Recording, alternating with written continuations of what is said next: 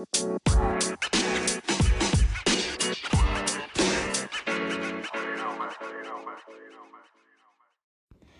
Assalamualaikum. Selamat morning. Apa kabar, Sob?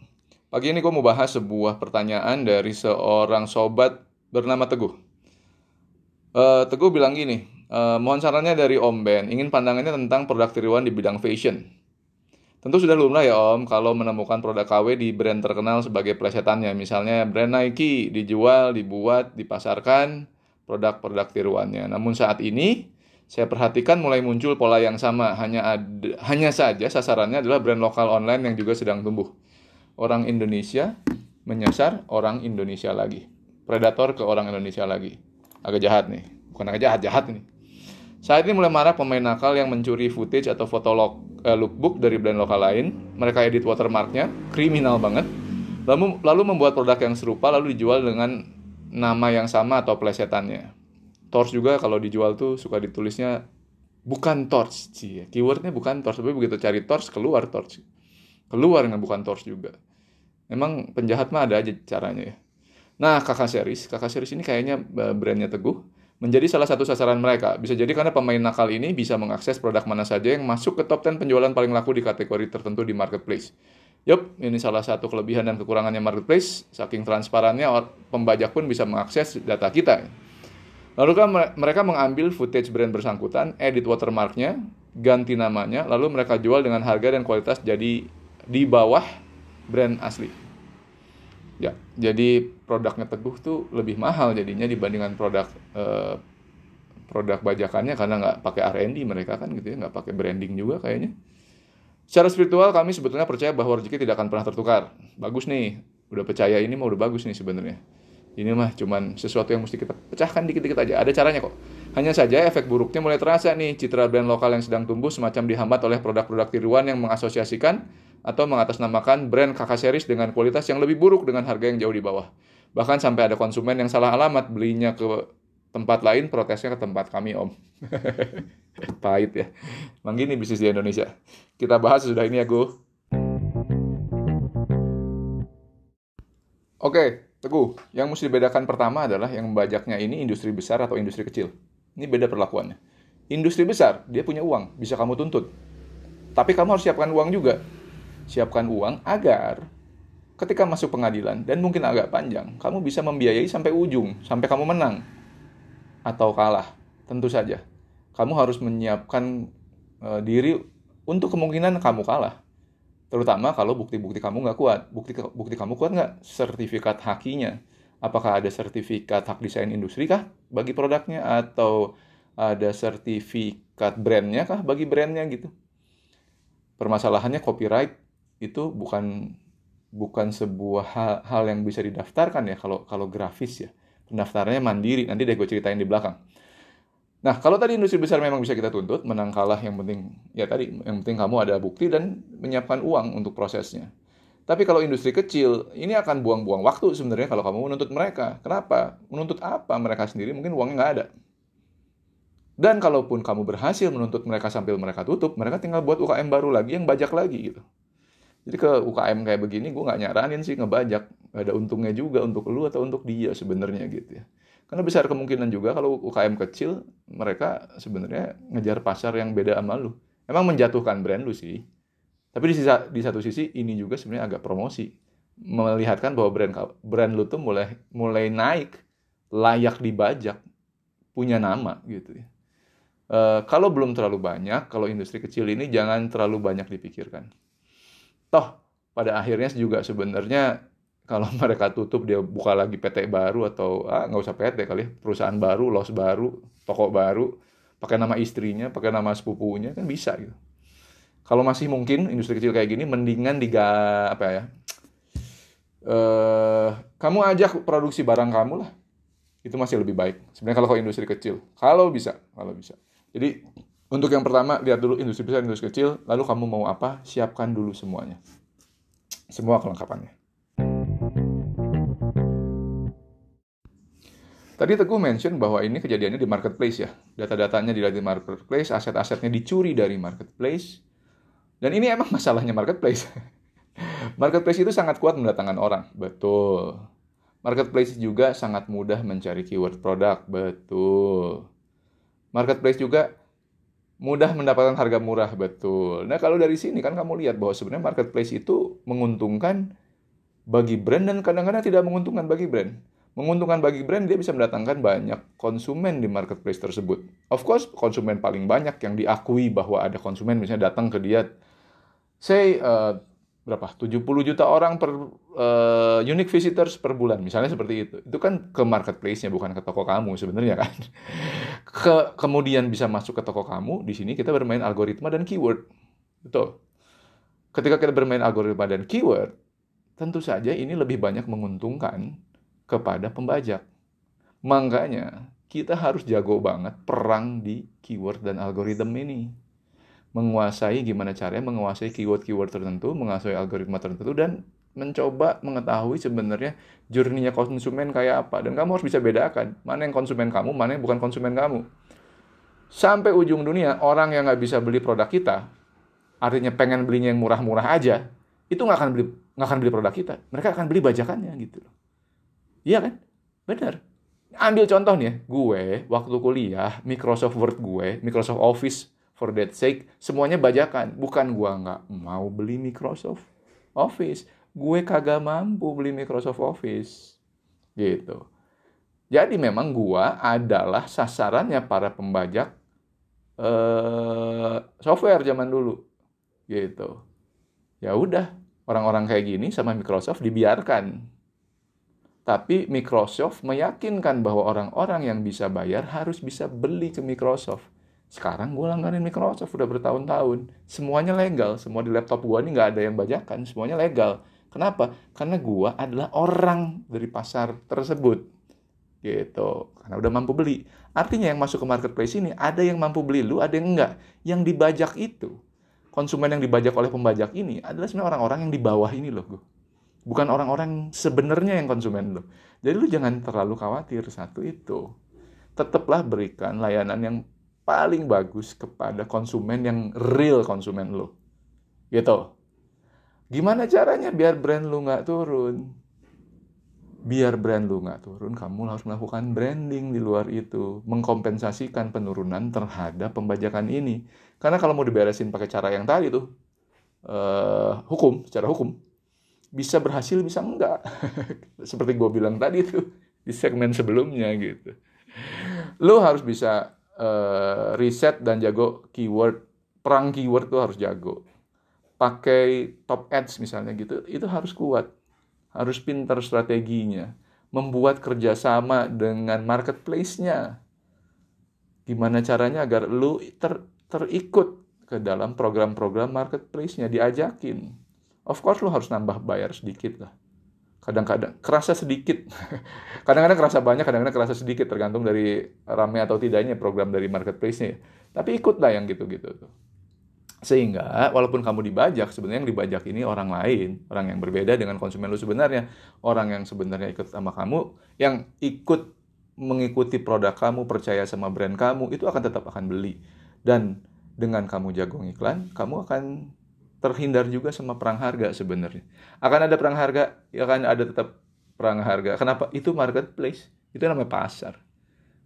Makanya selanjutnya kita harus bicara gimana caranya berjualan di luar marketplace. Strategi lain agar kita tetap punya revenue yang gede walaupun dibajak adalah kita jangan hanya berpikir selling Kuasai tiga hal sekaligus, selling, marketing, dan branding. Oke, okay? selling itu masalah menambah titik penjualan. Oke, okay? bermacam-macam titik penjualan, bermacam-macam lokasi. Itu urusannya selling. Gimana caranya orang bertransaksi jadi gampang, jadi banyak. Marketing itu mendatangkan leads, orang yang akan membeli itu marketing. Branding memastikan bahwa orang-orang ini terus membeli kamu.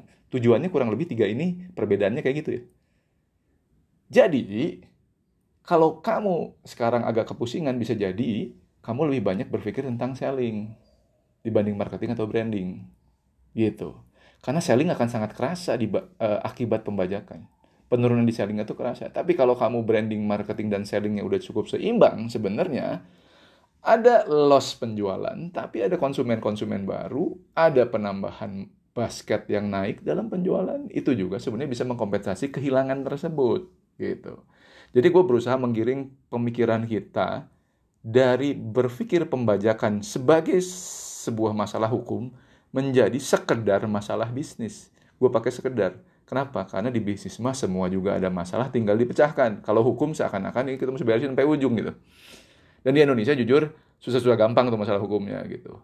Nah ngomongin branding, makanya jangan jualan cuma di marketplace bagi teman-teman yang uh, mulai brandnya gitu. Marketplace ini memang tadi uh, surga ba surga bajakan juga, pasang harga murah dibeli sama orang karena banyak golongan bawah berjualan, eh berbeli, berbelanja di marketplace gitu. Jadi uh, lu walaupun lu jualan di marketplace, coba jualan juga di misalnya web store-nya lu, perkuat web store-nya lu, jangan tinggalkan web store. Coba jualan juga di titik-titik lain. Coba jualan, say, uh, apa namanya, nantilah sesudah COVID ini kembali jual di pop-up store atau di uh, di di mall atau di mana. Nanti ya kalau sudah mulai sehat lagi dari COVID sih, kalau sekarang nggak sehat soalnya kalau offline. B2B apa pun yang bisa dijual, di sell karena kamu melakukan proses marketing dan branding, itu lakukan. Jadi marketing sama branding dilakukan, sellingnya di banyak titik gitu loh maksudnya. Di mana pun titik konsumen bisa beli barang lu, ya belilah gitu loh. Kayak misalnya di Tors gitu ya, uh, marketingnya di Facebook, pembelinya ada di marketplace, ada di web store kita bahkan ada yang datang ke toko atau bahkan datang ke web store pengen beli untuk kelasnya, untuk kantornya. Layanin yang kayak gini gitu. Buat yang seperti itu sehingga pembajakan ini jadi sesuatu yang ah, ya udahlah kecil lah, ini mah sesuatu yang bisa hilang, bisa lu lepas. Ini rezekinya dia bukan rezekinya lu. Bisa sesantai itu. Oke? Okay? Jadi kalau di titik-titik yang lain di luar marketplace kamu pasti bisa mengkomunikasikan perbedaan dan value dari produk kamu dengan lebih baik. Produknya, experience-nya, gengsinya, gengsi yang dibawa oleh influencer, storytelling bahwa perusahaan lu bukan perusahaan sekedar tukang bajak, sekedar punya brand, tapi sesuatu perusahaan yang memiliki memiliki dampak bagi lingkungan, bagi manusia, bagi tetangga lu, bagi teman lu, misalnya gitu. Tujuan kamu membuat usaha itu apa? Buat orang kagum terhadap itu. Kalau orang udah kagum pada value tadi, dan itu bisa disampaikan dalam journey berbelanja di berbagai titik penjualan, pembajak di marketplace ini sebenarnya cuman gangguan kecil bagi kamu. Gitu Om Teguh. Saya boleh deh saya share beberapa pengalaman saya untuk mengurangi dampak dari pembajakan ini. Seumur karir saya dari tahun 2000 jadi desainer di sebuah perusahaan brand fashion besar. Uh, ada juga tuh pengalaman-pengalaman seperti ini. Uh, satu misalnya ya, buat desain trap. Uh, desain trap dalam quantity, tapi ini hanya bisa dilakukan oleh brand gede.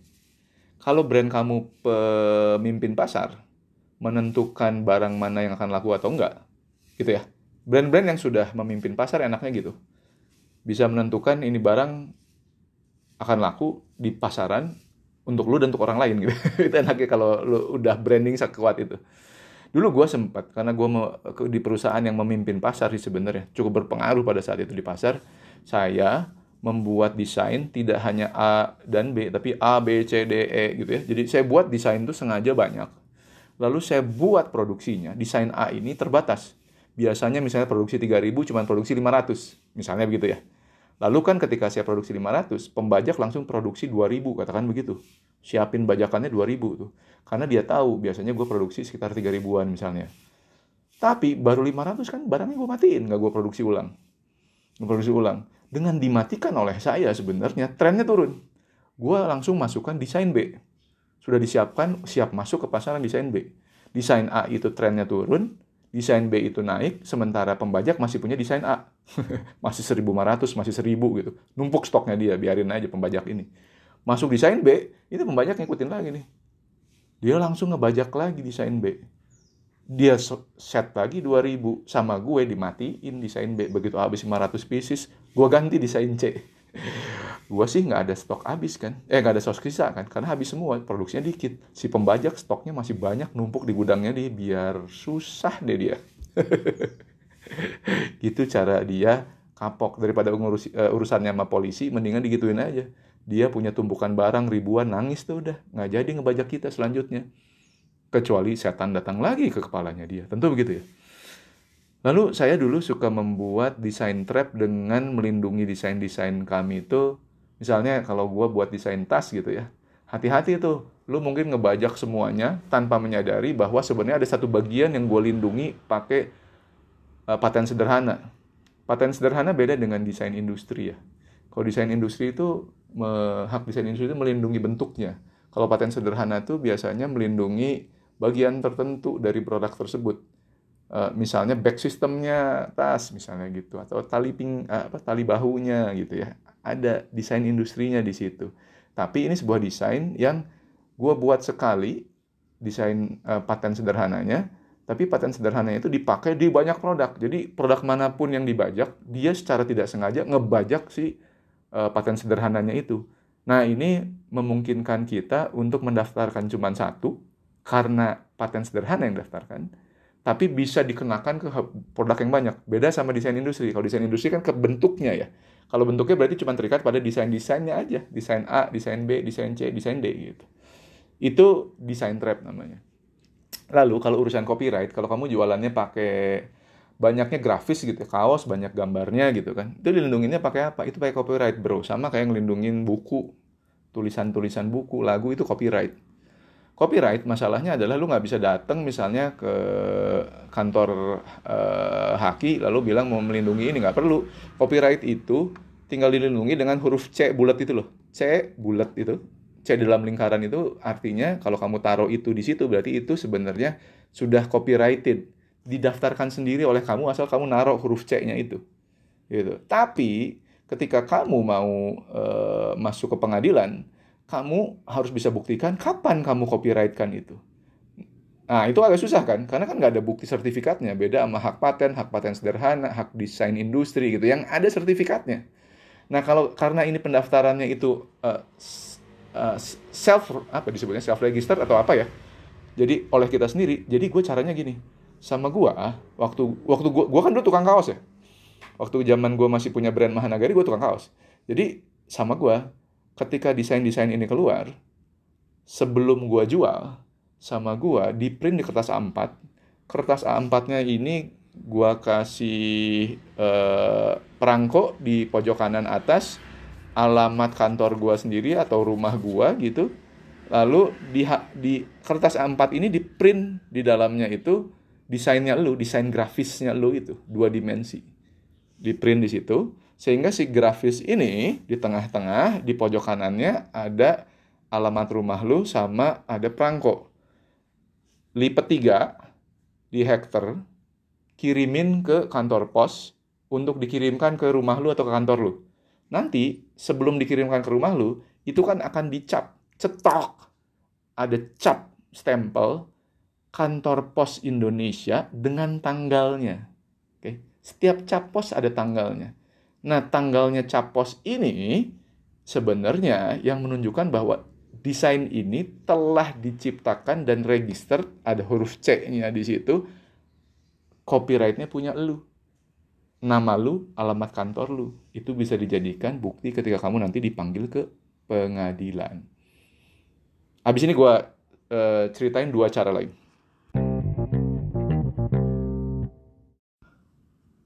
Nah, uh, sebuah cara lain adalah membuat aksesoris yang khas terhadap produk kamu. Bisa itu bisa kancingnya, bisa resletingnya, bisa karetnya, bisa apa pun.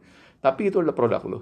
Ini akan membuat orang yang mau membajak kesulitan membajak lo karena dia harus investasi di aksesoris tersebut. Sementara kamu sebagai brand emang harus berani investasi di aksesoris. Gitu. Nanti ini juga akan bermanfaat kalau ada orang yang klaim bahwa dia membeli produk kamu tapi ternyata kualitasnya buruk, kamu bisa cek aksesorisnya kalau ternyata aksesorisnya bukan aksesoris kamu, itu benda palsu gitu. Kamu bisa jadikan ini sebuah cara untuk meng, uh, identifikasi mana barang palsu, mana barang yang tidak palsu. Berani ya investasi di sini ya. Oke, untuk menutup karena gue harus ke kantor, uh, gini, segala macam cara bisa kita lakukan, mau yang susah, mau yang gampang, nggak ada yang salah, sesuai situasinya aja gitu.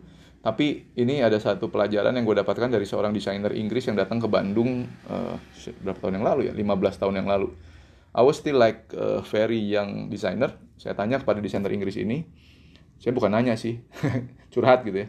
Uh, Mister gitu. Gue lupa siapa namanya soalnya. siapa namanya? Tapi gue bilang begini pada dia bahwa lu mah enak sebagai orang Inggris, negaranya melindungi uh, hak desain dengan luar biasa, negaranya melindungi, uh, kerajaan melindungi, orang-orangnya sadar gitu sehingga lo ngebuat brand enak sementara gua di Indonesia gitu. Mau buat brand aja dibajakin sama orang lain. Itu capeknya gua. Gua curhat begitu sama dia. Dia waktu itu umurnya udah 40 tahunan udah sangat bijaksana gitu desainer senior. Jadi ngejawabnya pun cakep banget sih. Yes Ben dia bilang. I do live in England I design in England. The problem is my consumers mostly in Asia. Iyalah dia mau ngedesainnya dari Inggris dia penduduk Inggris kan dikit sehingga dia ngedesain sebenarnya banyak ke Asia. Dan di Asia banyak negara kayak Indonesia yang kerjaannya ngebajak. Lu nggak bisa sebagai desainer hanya berpikir masalah pembajakan, pembajakan, pembajakan sehingga you are discouraged gitu loh. Kamu menjadi apa sih discouraged bahasa Indonesia? Apa sih bahasa Indonesia? Uh, ya menjadi tidak semangat karena uh, masalah pembajakan-pembajakan ini. Pembajakan ini harus di, harus dipandang sebagai sesuatu yang memang ada dalam bisnis, kalau bisa dilindungi, dilindungi, dilindungi tapi kalau sedang tidak bisa situasinya, mendesain saja produk yang baru. Dia bilang begitu. Jadi, kalau kamu selalu mendesain produk yang baru, kamu makin lama makin pinter, dia bilang. Sementara pembajak itu, karena membajak terus makin lama makin bodoh. Di satu titik dia akan berhenti, karena tadi karena bodoh terus atau karena ditangkap sama polisi atau karena dunia berubah dia nggak bisa adaptasi sementara kamu yang terus mendesain mendesain mendesain makin lama makin pinter makin banyak menemukan pasar makin banyak menemukan persona-persona yang menarik akhirnya kamu bahkan bisa membuat produk yang sebelumnya tidak kamu desain untuk pasar kamu gitu. Atau menemukan pasar-pasar yang baru. Kalau kamu mau jadi desainer mindsetnya harus seperti itu Ben dia bilang Wih, gue diem dong dibilangin seperti itu. Bener juga ya. Memang haki itu diciptakan untuk melindungi kita, tapi tidak bisa 100% melindungi kita. Cobalah bersikap sebagai warga yang taat pada hukum, tapi juga mampulah bersikap sebagai seorang pengusaha yang banyak akal. Itu mungkin yang bisa gue share di podcast yang ini. Mudah-mudahan menjawab. Panjang juga ya podcastnya. Dan gue harus berangkat ke kantor. Terima kasih. Assalamualaikum warahmatullahi wabarakatuh.